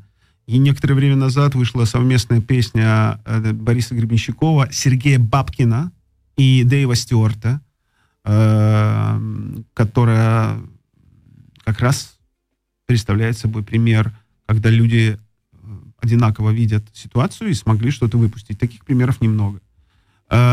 Э, Помолчать и заткнуться верно только в части комментариев к действиям и происходящему на территории Украины. Вот тут бы я помолчал. Сейчас не время оценивать многие вещи, которые тебе в мирное время казались неправильными. Я, ну, я не знаю, это же не секрет, что я 24 года своей жизни прожил в городе Одесса. И я, я очень хорошо знаю, что такое Украина. Ну, смею предположить. Но я считаю, что я сейчас должен просто зам, замолчать и не комментировать ничего. Это самый правильный подход. Это что касается комментариев, так называемых комментариев, э, выступлений, будь то соцсети, средства массовой информации. Просто помолчать. Вот. Э, а у нас у каждого есть своя работа, и вот в ней мы можем э, ну, выразить свое отношение к э, происходящему. Кстати, к, к вопросу о работе. А, скажи, пожалуйста, а изменились как-то взаимоотношения твои, как музыкального обозревателя, с украинскими музыкантами после февраля? Есть примеры, есть ситуации, когда я ну, просто неожиданно получал не просто, э, ну, как бы не хейт, а ну, по, под, даже, я бы сказал, поддержку или одобрение, или какие-то эпизоды даже коммуникации какой-то с украинскими музыкантами. Они, э, то есть, они говорят, мы не готовы сотрудничать с российскими средствами массовой информации, но тебя мы знаем, и твоя репутация нас устраивает. Как бы. Мы не э, к тебе лично вот, э, ничего не имеем. В то же самое время есть и музыканты, которые либо прекратили общение и просто не отвечают на письма, там, есть на такое, да? запросы какие-то. Mm. Ну и есть те, кто просто огульно говорит, что раз ты там провел... российский паспорт, ну, ты провел там это время свое, да, вот, вот это время, которое ты там провел, это как раз то время, когда готовилось все, что происходит сейчас. Поэтому к тебе э, ты такой же, как все. Никакой разницы. Тут я еще раз повторю, никаких комментариев. Сейчас, с моей стороны, никаких комментариев. Скажи... А, секунду, а обзор эм, в 10 лучших альбомов туда могут попасть да, сейчас могут. на страницах Коммерсант Уикенд, э, попасть украинские? Были, были, но были, но просто, опять же, да, были, кстати, пару одесских Поближе. Борь нет. Да, извините, пожалуйста. Были пару одесских э, музыкантов, э, которые, ну, у них позиция однозначная, но просто их музыка мне показалась интересной, и эта рецензия вышла. А что еще? Э, ну, наверное, их, я могу сказать, наверное, их стало меньше, потому что физически выходит меньше музыки, меньше музыки выходит, и, в общем-то, украинцам сейчас немножко не до этого. Многие музыканты сменили профессию, я не против, если э, будут какие-то серьезные релизы, да, я, я за, я напишу, конечно. Угу. А, скажи, вот сейчас сложилась ситуация, раньше неизвестная, довольно известная ситуация, когда свой среди чужих, чужой среди своих. А вот ситуация чужой среди своих, чужой среди чужих, она первый раз. Вот в Украине Сергей Лазница, да, которого ненавидят в России, и которого также заклеймили э, в Украине. Это Дмитрий Быков, который попал и в список миротворца врагов Украины, э, хотя это неформальный список, и в официальный уже список иноагентов. А среди музыкантов есть такие? О, хороший вопрос. Я бы сейчас, я сейчас не вспомню, есть ли такие или нет. Я бы, наверное, сказал, что есть музыканты, которые находятся над всем их единицы, но они находятся над теми и другими. Э, я бы привел пример того же Леонида Федорова, который угу. не, не делает ни, никаких заявлений. Хотя, если Слушай, найдутся подожди. желающие... Была же сейчас вот история, мы даже ее цитировали, у них же с барабанщиком была история, да? Это Евгений Федоров, это а, Текила Джаз. Ты... А я говорю о Леониде Федорове, а, который аукцион. аукцион. Все, Просто Леня э, на протяжении вот, ну, каких-то лет, да, особенно последних восьми или уже почти девяти, у него были интервью с разными оценками ситуации. Он вообще, ну, не особо словоохотливый, но у него были интервью с разными оценками. Но сейчас он выступает и в России, он выступает в Лондоне, в, в Израиле, ну, в украинских городах э, никто не выступает сейчас. Mm-hmm. Вот. А, но, ну, не знаю, э, такого, как ты вот привел пример, дай-ка подумать. Наверное, наверное, можно вспомнить. Но, вы знаете, складывается а, такая обойма вот выехавших музыкантов, которые гастролируют, пишут и работают. И она более-менее понятная. Э, то есть вначале был тур Noise MC «Монеточки», потом был тур Face э, порнофильмы и украинская группа «Нервы», и они как-то все находят вот эту, этот, эти способы существования в новых обстоятельствах. Вот. И, как я, насколько я понимаю, у них у всех, у них разные промоутеры всегда с украинскими артистами, которые тоже активно гастролируют сейчас. Где-то они одни и те же, где-то разные, но складываются два, получается, разных таких э, сегмента вот этого внешнего э, концертного рынка. И, э, но, как э, я, я понимаю прекрасно, что представить себе встречу на одной сцене таких музыкантов крайне вот редко это происходит. Вот как раз, кстати, группа «Нервы», э, с которой мы недавно вот близко общались очень, э, значит, вот у них был тур с российскими артистами, с группой порнофильма и с Фейсом. Ну, с Фейсом это вообще удивительная история. Фейса простили? Не знаю, почему. В широком смысле. Ну, Фейса, которого за, который это, когда он ронял Запад за его кто, кто должен был простить? Украинцы? Ну, он же был таким, как это, на первом, на первом Нет. этапе. Он же потом в интервью много об этом говорил, что он как-то переосмыслил свои позиции. Нет, он, сначала ронял Запад, а потом у него, у него были очень жесткие Да, ну треки. то есть э, как музыкант, который Нет, он, ну, не э, крайне, а переосмыслил вообще свои позиции. Он э, крайне, сейчас у него позиция однозначная. Сейчас? Вот ненавижу этот новый язык, но у него позиция однозначная. Mm-hmm. Это то, что я знаю на 100%. Э, Боря, вот ты знаешь, я бы дорого дал, чтобы наш разговор в другие времена проходил, и мы могли говорить только о музыке. Я... Но у нас одна минута В конце один вопрос, личное любопытство. Вот смотри, 40 э, лет назад, когда я был танцующим на дискотеках школьников, э, мы могли там слушать Криденс, там, Дженнис Джаплин, мы понимали, что это история. А танцевали мы там, там, бумба, а Фрик Симон новый диск вышел. Прошло 40 лет. Слушай, но опять, если хотят заставить потанцевать, то ставит то, подо что я танцевал 40 лет назад. Под бумба, под мани-мани-мани. И, конечно, под I will survive.